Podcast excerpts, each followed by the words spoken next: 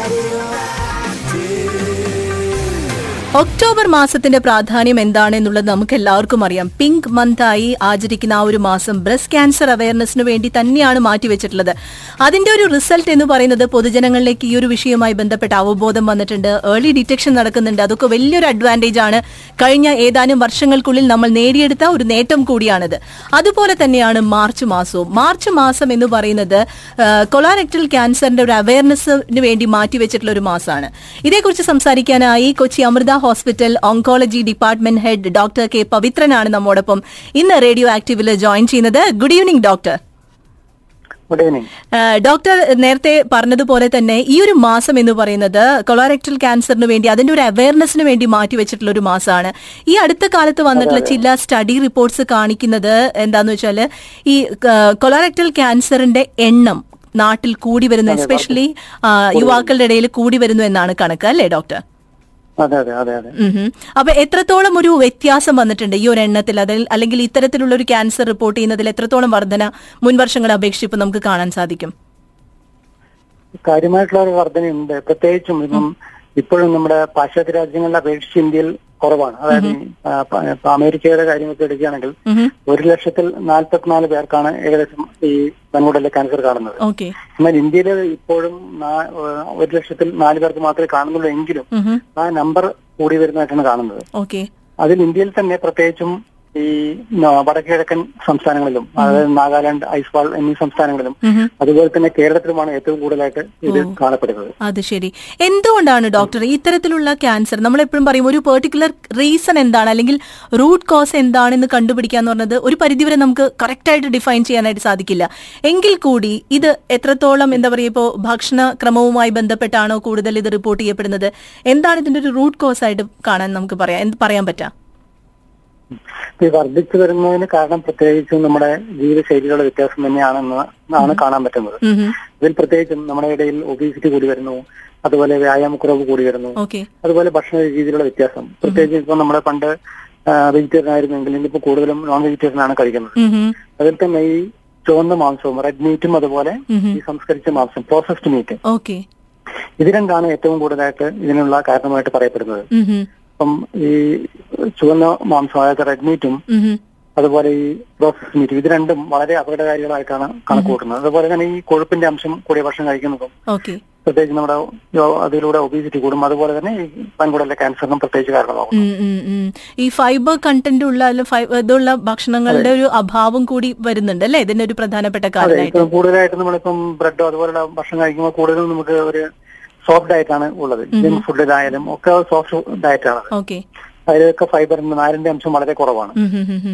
Okay doctor ഒരു കാര്യം സാധാരണഗതിയിൽ പറയും ഏത് ക്യാൻസർ ആണെങ്കിലും ഇപ്പോൾ കൊളോറക്ടൽ ക്യാൻസറിന്റെ കാര്യമാണെങ്കിലും ഏർലി ഡിറ്റക്ഷൻ എന്ന് പറയുന്നത് അത് വളരെയധികം ഇമ്പോർട്ടന്റ് ആണ്. അങ്ങനെ ഒരു ഏർലി ഡിറ്റക്ഷൻ നടന്നു കഴിഞ്ഞാൽ ഹൺഡ്രഡ് പേഴ്സെന്റ് പേഷ്യന്റിന് അസുഖം ഭേദമായി സാധാരണ ജീവിതത്തിലേക്ക് മടങ്ങി വരാനായിട്ട് സാധിക്കും എന്നുള്ളത് ഒരു യാഥാർത്ഥ്യമാണ്. അപ്പോൾ ഏർലി ഡിറ്റക്ഷന് നമ്മളെ സഹായിക്കുന്നത് ഒരു പരിധിവരെ സിംറ്റംസ് ആണ് അല്ലെ? ഏതൊക്കെ സിംറ്റംസ് ആണ് നമുക്ക് ഈ ഒരു അസുഖവുമായി ബന്ധപ്പെട്ട് കാണാൻ സാധിക്കാം ഇപ്പൊ സിംറ്റം എന്ന് വെച്ചാൽ പ്രത്യേകിച്ചും നമുക്ക് ഈ മലത്തിലൂടെ രക്തം പോവുക അല്ലെങ്കിൽ നമ്മുടെ ബവൽ ഹാബിറ്റ്സിലുള്ള വ്യത്യാസം.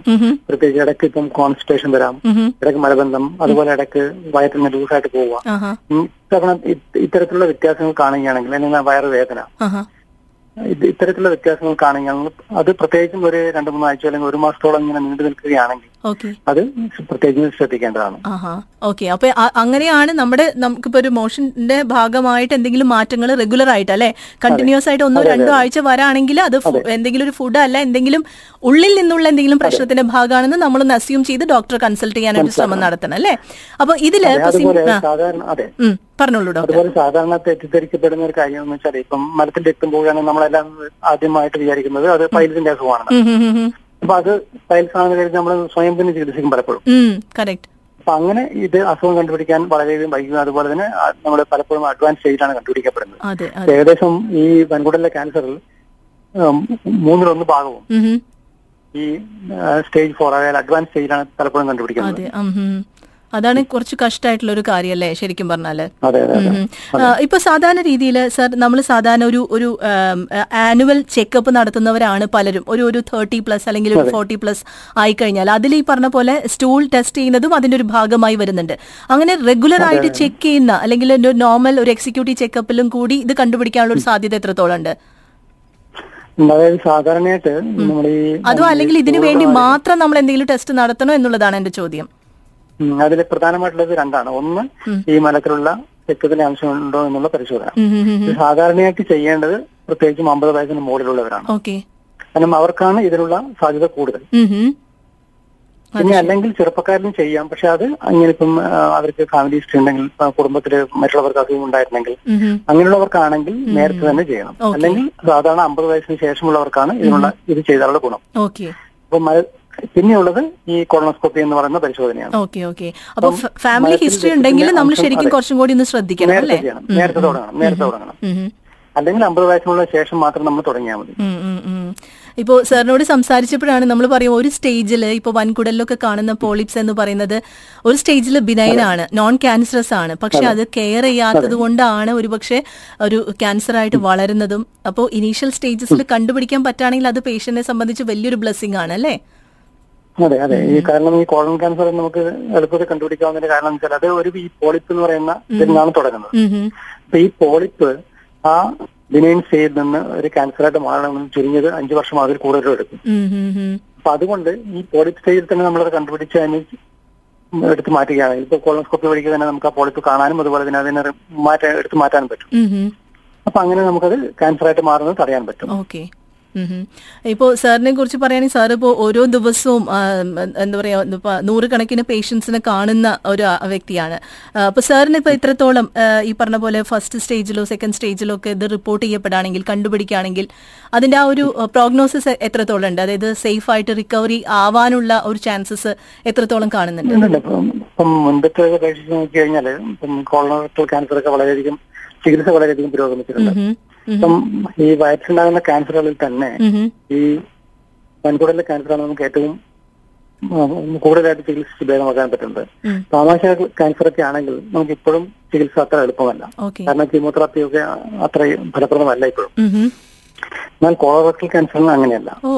കീമോതെറാപ്പി ഉണ്ട് അതെ അതല്ലാതെ ടാർഗറ്റ് തെറാപ്പി ഉണ്ട്. ഇതൊക്കെ തന്നെ ചെയ്യുമ്പോഴേക്കും. ഇപ്പം അഡ്വാൻസ് സ്റ്റേജിലാണെങ്കിൽ പോലും നമുക്ക് ഏകദേശം ആവറേജ് ഒരു മൂന്ന് വർഷം അതിൽ കൂടുതൽ നമുക്ക് ജീവിതം നീട്ടിക്കൊണ്ട് പോകാൻ പറ്റും. ഓക്കെ. സ്റ്റേജ് ഫോർ ആണെങ്കിൽ പോലും. Okay okay. Quality of life maintain ചെയ്തുകൊണ്ട് തന്നെ അല്ലേ? ഒരു പരിധി വരെ. കൊണ്ട് നമുക്ക് തന്നെ ചികിത്സ കൊണ്ട് നമുക്ക് ഇങ്ങനെ നീട്ടിക്കൊണ്ട് പോകാം ഓക്കെ. സാർ ഇപ്പോ ഈ ഒരു ഇതിൽ ഈ ഒരു പെർട്ടിക്കുലർ ക്യാൻസറിൽ ഇമ്മ്യൂണോ തെറാപ്പിയുടെ ഒരു ആപ്ലിക്കേഷൻ എത്രത്തോളം ഗുണപ്രദമാവുന്നുണ്ട് ഇപ്പോ? ഇമ്മ്യൂണോതെറാപ്പി കോളൻ ക്യാൻസറിന് പറ്റും പക്ഷെ അത് വളരെ ചെറിയ ശതമാനത്തിന് മാത്രമേ പറ്റുകയുള്ളൂ. പറ്റുള്ളൂ അല്ലെ. അത് ഒരു പ്രത്യേക ഗ്രൂപ്പിന് അതായത് മൈക്രോ സാറ്റലൈറ്റ് ഇൻസ്റ്റേബിലിറ്റി ഉള്ള ഗ്രൂപ്പിന്. അത് പ്രത്യേകിച്ച് നമുക്ക് ഈ ബയോപ്സി പരിശോധന ബയോപ്സി എടുക്കുന്ന ടിഷ്യൂ. ഈ പരിശോധനയ്ക്ക് വിധേയമാക്കുകയാണെങ്കിൽ നമുക്ക് അത്തരത്തിലുള്ള ഈ ജനിതക വ്യത്യാസമുള്ളവർക്ക് മാത്രമേ അതിന്റെ ഗുണം കിട്ടുകയുള്ളൂ എല്ലാവർക്കും നമുക്ക് പറ്റുന്നതല്ല. ഓക്കെ ഡോക്ടർ അതുപോലെ തന്നെ ഇപ്പോൾ പലപ്പോഴും നമ്മുടെ ലിസണേഴ്സിന്റെ ഭാഗത്തു നിന്ന് ഒരു മെസ്സേജ് വന്നിട്ടുണ്ട്. എനിക്ക് തോന്നുന്നത് അത് കുറച്ച് ഡീറ്റെയിൽഡ് ആയിട്ട് സംസാരിക്കേണ്ട ഒരു സബ്ജക്റ്റ് ആണെന്ന് തോന്നുന്നുണ്ട്. കാരണം ഇപ്പോഴും പലപ്പോഴും എന്താ പറയുക പ്രോപ്പർ ആയിട്ടുള്ള ഒരു ട്രീറ്റ്മെന്റ് മെത്തേഡിൽ നിന്ന് വ്യതിചലിക്കുന്ന വിധത്തിൽ ആളുകളെ ഡൈവേർട്ട് ചെയ്യുന്ന വിധത്തിൽ പലപ്പോഴും പല വാർത്തകളും പല ന്യൂസും വന്നുകൊണ്ടിരിക്കുന്നുണ്ട്. അത് ഒരു പരിധി വരെ ആളുകളെ ഇൻഫ്ലുവൻസ് ചെയ്യുന്നത് നമുക്ക് മറ്റൊരു ഘട്ടത്തിൽ അതിനെക്കുറിച്ച് ഡീറ്റെയിൽ ആയിട്ട് ഒരിക്കൽ സംസാരിക്കണമെന്ന് തോന്നുന്നു. കാരണം നമ്മുടെ ലിസണേഴ്സിന്റെ ഭാഗത്തു നിന്നും സജഷൻസ് വന്നുകൊണ്ടിരിക്കുന്നുണ്ട്. ഇപ്പോ സർ നമ്മളിപ്പോ ഭക്ഷണക്രമത്തിന്റെ കാര്യം പറഞ്ഞു. സാറിന് കൊടുക്കാവുന്ന ഇപ്പൊ നമ്മുടെ ഹിറ്റ് എഫ് എം ലിസണേഴ്സിന് കൊടുക്കാവുന്ന ഒരു അഡ്വൈസ് പ്രത്യേകിച്ച് ഭക്ഷണക്രമം നമ്മൾ ഏത് രീതിയിലാണ് കൊണ്ടുപോകേണ്ടത്? അത് സംബന്ധിച്ച് കൊടുക്കാവുന്ന ഒരു അഡ്വൈസ് ഒന്ന് പ്രത്യേകിച്ച് ശ്രദ്ധിക്കേണ്ട നമ്മുടെ ഭക്ഷണ രീതിയിൽ കൂടുതലായിട്ട് പഴങ്ങളും പച്ചക്കറികളും ഉൾപ്പെടുത്തുക. ഇതിലൊക്കെ കൂടുതലായിട്ടും നാരോ അടങ്ങിയിട്ടുണ്ട്. അതാണ് അതിന്റെ ബന്ധമുണ്ട് പിന്നെ അതുപോലെ ആന്റി ഓക്സിഡൻസ് ഇത് രണ്ടുമാണ് അതിൽ പ്രധാനമായിട്ടുള്ളത്. ഓക്കെ. പിന്നീടുള്ളത് റെഗുലറായിട്ട് നമ്മൾ വ്യായാമം ചെയ്യുക. അതുപോലെ ലങ് ജങ്ക് ഫുഡ്സ് ഉപേക്ഷിക്കുക. പിന്നെ ആൽക്കഹോളിന്റെ ഉപയോഗം തീരെ കുറക്കുക അല്ലെങ്കിൽ ഒഴിവാക്കുക. പുകവലി അതുപോലെ തന്നെ പുകവലി ഒഴിവാക്കുക. പിന്നെ ഭക്ഷണത്തിന്റെ കാര്യത്തിൽ പ്രത്യേകിച്ച് ചുവന്ന മാംസം അതുപോലെ പ്രോസസ്ഡ് മീറ്റും രണ്ടും കഴിയുന്നത്ര ഉപ- ഉപേക്ഷിക്കുക ചെയ്യുക. ഇതൊക്കെ ചെയ്താൽ നമുക്ക് ഒരു പരിധിവരെ നമുക്ക് നിയന്ത്രിക്കാൻ പറ്റുന്നതാണ്. സർ ഇതുപോലെ ഒന്ന് രണ്ട് ഒരു ഒരു ക്വസ്റ്റ്യൻ കൂടി. സാധാരണഗതിയിൽ നമ്മൾ പറഞ്ഞിട്ടുണ്ട് അതായത് salt sugar then white rice മൈദ.